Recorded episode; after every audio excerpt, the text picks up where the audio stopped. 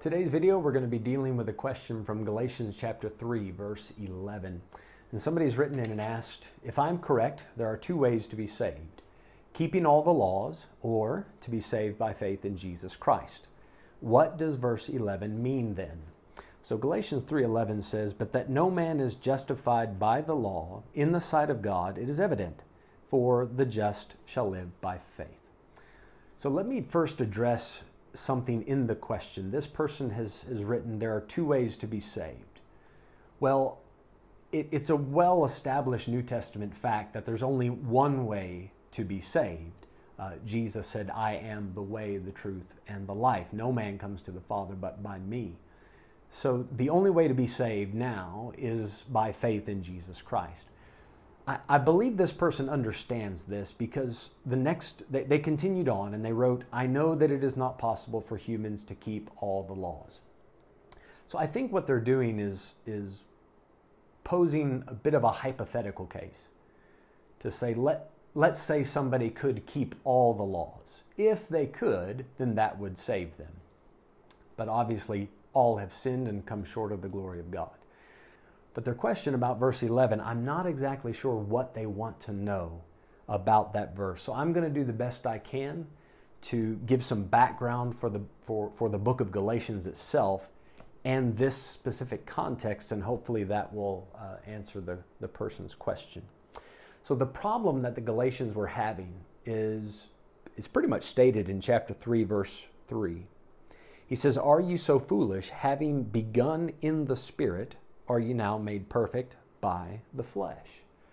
So Paul had shown up in the region of Galatia, preached the gospel to these people, and they were saved by faith. But then other people came along preaching the law, uh, Judaizers, and saying, listen, uh, the faith in Christ is fine, but that's not enough. You need to be circumcised, you need to follow the law of Moses, you basically need to become Jewish, and then that will complete your salvation. So, what Paul's doing for the pretty much the entirety of chapter 3 is showing how the, the law and how faith were meant to operate. He's showing, he's kind of comparing the system of the law and the system of faith. He also shows how the law was never meant to be a permanent solution for sin. Uh, there was no law given that would provide life for people ultimately, that would give them eternal life. Uh, the law was always meant to be something temporary. So we read in verse number 19 Wherefore then serveth the law? It was added because of transgressions, till the seed should come to whom the promise was made. So, of course, that, that seed is Christ.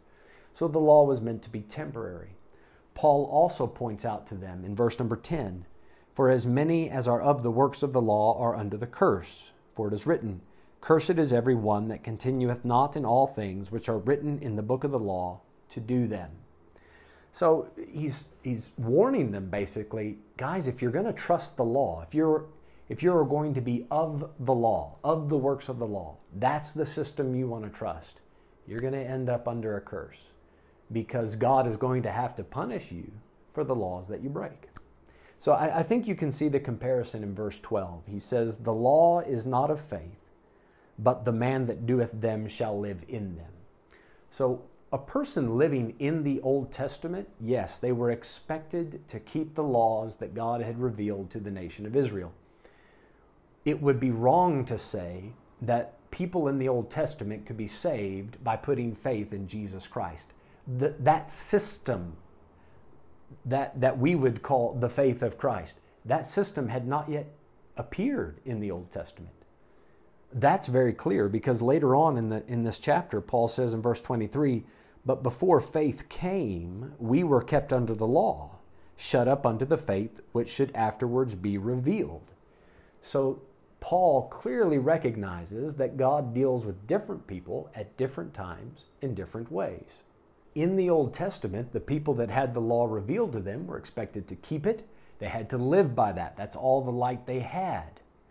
However, once faith comes, that is, Christ coming and dying on the cross and taking our punishment for us, once that shows up, we no longer need to live according to the law. We live by the faith of Jesus Christ. So Paul is mentioning in verse 11 that the Old Testament recognized one day this system would show up, this system of faith. Uh, even if you go back and read in Habakkuk 2, verses 3 and 4, you'll see how uh, it, it's a prophetic passage, and he's talking about waiting for this thing to come and how some people's souls would be lifted up with pride, but the just shall live by his faith, is how it's mentioned there. So even in Romans chapter 3, you get a, a good sense of this where Paul talks about how the law could not justify people because by the law is the knowledge of sin, but now the righteousness of God is revealed without the law, being witnessed by the law and the prophets.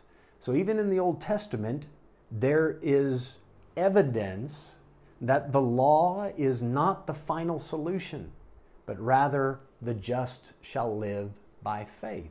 So Paul is showing the Galatian people the law has served its purpose. It brought us unto Christ, and now we not only receive eternal life by, by faith in Christ, we also live our lives according to the faith of Jesus Christ. Uh, so, this is what he mentioned at the end of Galatians 2 I am crucified with Christ, nevertheless I live, yet not I, but Christ liveth in me. And the life which I now live in the flesh, I live by the faith of the Son of God who loved me and gave himself for me. So, the Galatians were trying to. Uh, they were trying to perfect themselves using the Jewish law, and Paul is showing them that was never how God intended for the law to be used. God always had in mind that one day the Messiah would come and make the righteousness of God available to humanity through faith in Christ's sacrifice. So I hope that's cleared up any uh, confusions or questions that uh, this person might have had in verse 11. If there's anything else that you might like to know about it, please feel free to leave it in the comment section below.